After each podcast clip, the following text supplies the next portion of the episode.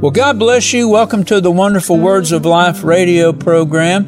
I am so glad you tuned in to this broadcast because what we're going to be looking at today and what we're going to be talking about from the scriptures is the fatherhood of God. So let's go ahead and pray and we'll get right into the word. Uh, Father, we bless you. We thank you. Now, Lord, we ask you, reveal yourself to us in this broadcast. Reveal yourself to us through your word and help us to draw closer to you, not just as God, but as our Heavenly Father. And we'll thank you and we'll give you praise and honor and glory for that. In Jesus' name, amen. Well, all of us realize that the American family is in trouble today. The breakdown of the man, of the American family has been going on now for decades. Instead of uh, our leaders looking to the scriptures and understanding what fatherhood is, they've gone about social programs trying to fix things, not for the betterment of society, but for their own selfish reasons so that they can get votes and they can stay in power. And as a result of that, the American family has been devastated. Uh, think about divorce. Think about uh, divorce not just in the world, but in the church. Uh, divorce between a man and a woman with children and the devastating results that uh, that divorce parenting has caused upon and has foisted upon uh, the American child. And think about fatherless homes. Think about single parent families and how young boys growing up, they don't know how to be a, a, a man because there's not a man in the house to show them and teach them. And I, I applaud single mothers. I applaud them. I applaud their courage. I applaud uh, their strength. I applaud everything that they try to do. But the American home needs dads in the home. Dads that will teach their sons to honor, to respect uh, their parents and to respect others and how to work, how to grow up and how to be a man. Well, in so many homes today in America, those things are lacking. And I think this is due, and I, I do want to say this, that uh, the problems that we see outside of the church has also crept into the church. There's the same lacking of understanding of the fatherhood, fatherhood of God in the Christian home as well as outside the Christian home. And so at issue here and what we're looking at is a lack of understanding concerning the fatherhood of God. You know, we celebrate Jesus and His resurrection on Easter. We celebrate the Holy Spirit and His coming on the day of Pentecost. But what day do we specifically set aside to honor the Father? In the church. And the answer is we don't. And why is that? You know, Jesus said this in John chapter 5 verses 22 and 23. For the Father judges no one, but has committed all judgment to the Son that all should honor the Son as they honor the Father. And so let's think about this verse of scripture here. Well, the world, for the most part, does not honor the Son. So how could they possibly honor the Father? And the scripture says this, I will honor him who honors me. So this is at issue here. And if Jesus is not being honored in the church, then the Father is not being honored. But in those places where Jesus is honored, then the Father is honored too. And there should not be a separation between the two. Because notice what Jesus said to Philip when Philip said, show us the Father one, one translation says, show us the Father plainly and we'll be satisfied. But Jesus said to Philip, have I been so long with you, Philip, and yet you don't know me? You don't know the Father? Don't you know that if you've seen me, and really what Jesus was saying, if you, if you've seen me, then you know me or should know me. If you've seen me, then you've seen the Father and you should know who the Father is. So the Gospels portray the fatherhood of God. And how we know that is we see through the lens of the Savior, the Lord Jesus Christ. So the devastation experienced in the American home, both in the Christian home and outside the Christian home, the answer to it and our greatest need in this country is not only to understand the love of God, but to understand the love of the Heavenly Father, whom we call God. And to understand the love of God, then we also must understand first the fatherhood of God. So we ask ourselves the question, how can we know God as Father? Well, if we know Jesus through the new birth, then we also come to know the Father through new birth. Because Jesus, scripture declares, is the exact image of the Father. Remember again what Philip asked Jesus in John chapter 14 verse 9. And Jesus said, if you've seen me, Philip, then you've seen the Father. And then Paul declares in Hebrews chapter 1 that Jesus is the exact image of the Father. So if we ask ourselves the question, do I know the Father? Then we have to reply, yes, I know the Father because I know Jesus. But then we have to also ask ourselves a question, how well do we know Jesus? How well do we know Him? Do we know Him in prayer and communion? Do we know him after the Spirit? Do we know him by what the scriptures say of him? And when Jesus says, if you know me, then you know my Father. You see, the scriptures declare that there's no separation between the two of them. In the beginning was the Word. That's what John declares in chapter 1 and verse 1. In the beginning was the Word, and the Word was with God. And the Word was with God. And that Greek phrase, pros theos, it leaves the idea that there's an equality between two individuals standing side by side, standing face to face as equals. Jesus is equal in every respect to God the Father. But yet, even though there's an equality, there is a submission among equals. Jesus submitted uh, to the will of God, to the will of his Father, by taking upon himself human flesh and coming down in the likeness of human flesh and dwelt among us. So there's a love that is passed from the Father through Jesus to you and to me. And it's all, it all comes to pass through the new birth. Now David declared this. He declared that God's ways are perfect.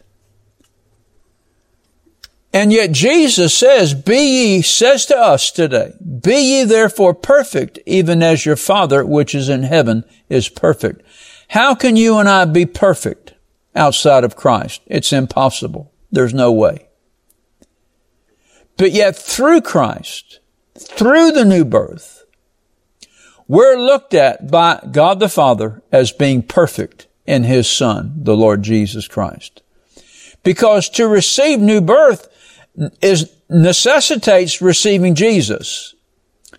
So when Jesus comes into our life, the Father comes in and the Holy Spirit manifests the Father and the Son in us. Praise God. And so the Father looks at us as being made perfect. Now, Moses declared in the Old Testament that God is faithful, He does no wrong, and that He is just and upright. This makes Him the perfect Father. Hallelujah. He is the perfect Father. He is the perfect Father to Jesus, and He is the perfect Father to all of His children. He is perfect. There's nothing, amen, that, uh, uh, that is wrong with him. There is nothing imperfect about him. He is the perfect father in every way. He is perfect in judgment, but he's also perfect in mercy. He's perfect in love. And we know this because the scriptures declare that he's approachable. Jesus talks about this he talks about how the Father knows what we need before we even ask Him. Jesus declared that it is the Father that has so concerned about us, so involved with us, that He's even counted the hair of our head. Earthly fathers, have you done that? Have you counted the hair of your son's head? I don't think so, but the Father has. And the Father so cares about us that He knows all about our going out. He knows all about our coming in again.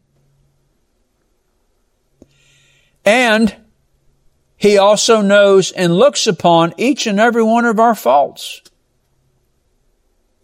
But He sees past our faults and He sees our need.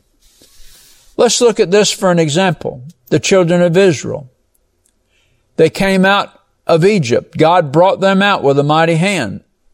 And they were not in the desert too long before they began to murmur and complain against the fatherhood of God. And yet in all the 40 years that they wandered in the wilderness, I want you to think about the fatherhood of God. Their clothes did not wear out. Their sandals did not wear out. God provided them in the desert manna to eat. He sent unto them quail flesh to eat. He provided water for them when they cried out for it. God, our Heavenly Father, took care of everything that the children of Israel needed as they wandered in the wilderness. And if God did that for a group of people that didn't know Him, that didn't know God as Heavenly Father, that constantly complained, how much more will He do for those that are born of the Spirit and are children of His by new birth? Not only is He approachable, but He is loving. Think about this. Notice what Paul wrote concerning the Father. And because you are really His sons, God the Father has sent the Holy Spirit of His Son into your hearts, whereby you cry, Abba, Father. Now the Greek word Abba gives us an idea of the close relationship that the Father God desires with His children because when someone calls Father Abba, what he really is saying intimately, Daddy, Papa. An intimate relationship between father and son. See, to the world, God is ruler and judge. But to the child of God, He's Father. He's Abba. He's Daddy.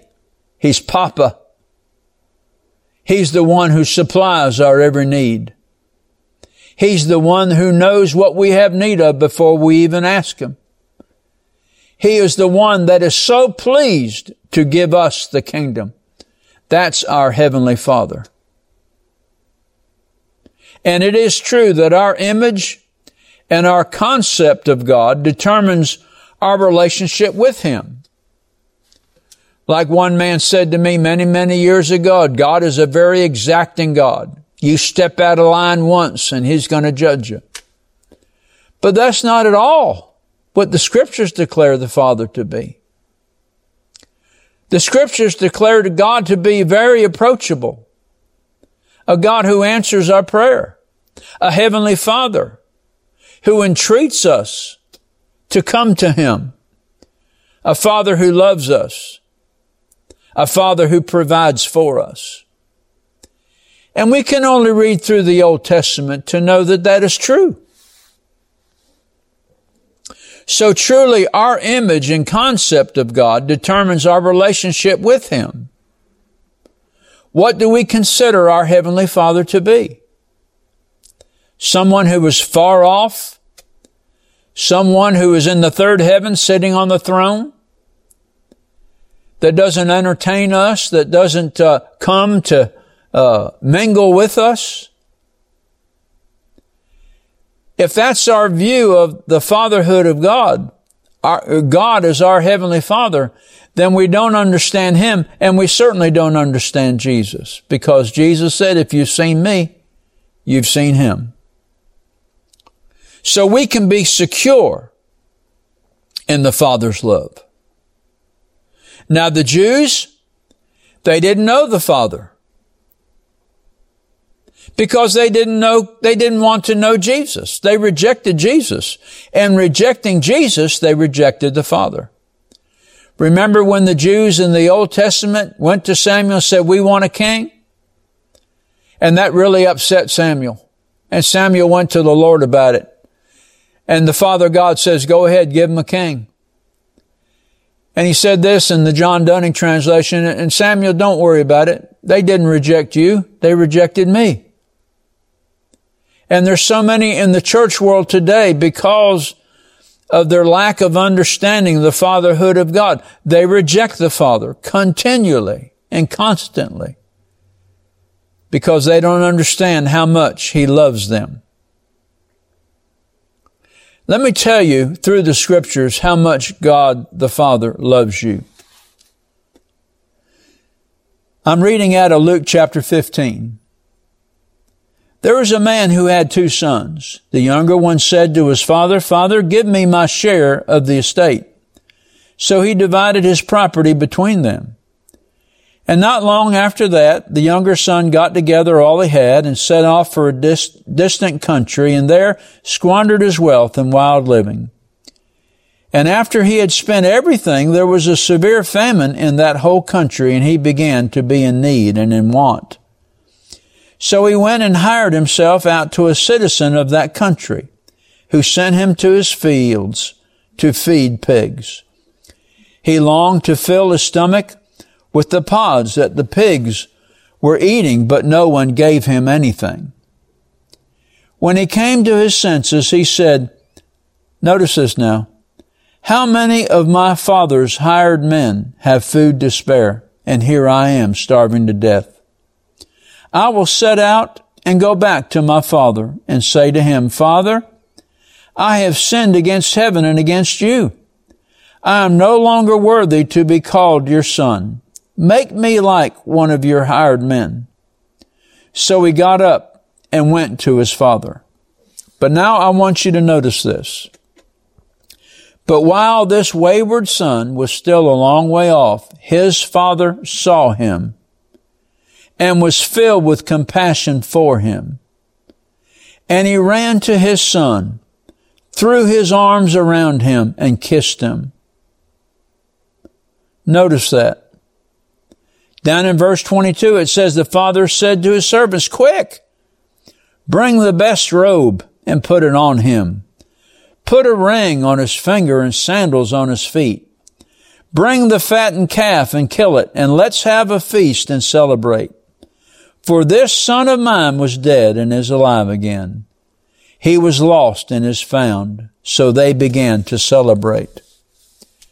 What a picture of the love of the Father God for you and for me. Notice his father saw him. See, his father was looking for him and saw him while he was away, far off away. The Father had compassion. The Father ran to him. And the Father fell on his neck and kissed him.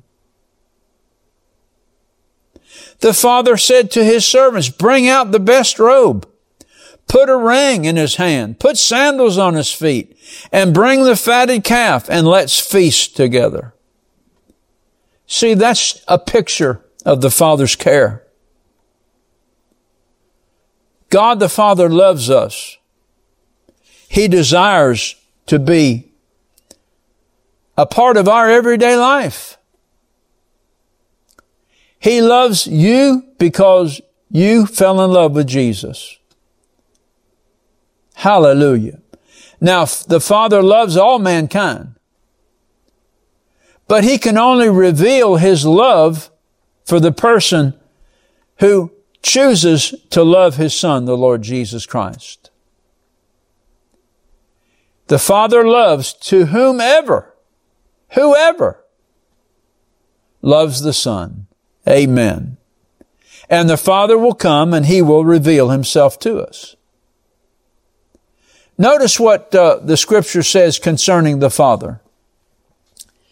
Notice this in 2 Corinthians chapter 6. Wherefore come out from among the gods of this world and be separated unto me, says the Lord, by staying separate from the unclean things of this world and cling to me and I'll be a father to you and you'll be my sons and my daughters. Notice what the psalmist said in Psalm 103 verse 13. As a father, he loves his sons and has compassion for all of his children. To those who reverence and respect him. Notice what Moses wrote in Deuteronomy chapter 1 and verse 31. In the wilderness, you saw how God the Father bore you through it. Just as a father bears his son all the way through the wilderness until you were safely through it and arrived. Notice what Jeremiah says. And the Father has appeared to his children saying, I have loved you with an everlasting love. And therefore I have drawn you out of darkness and drawn you into the light of my grace and of my mercy. And notice what the apostle John says.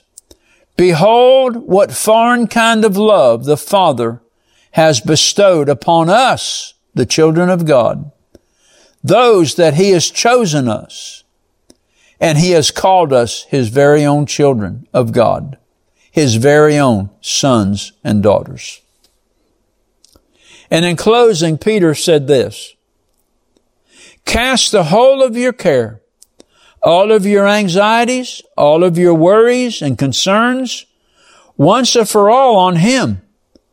For our Heavenly Father cares for us affectionately and cares about us watchfully.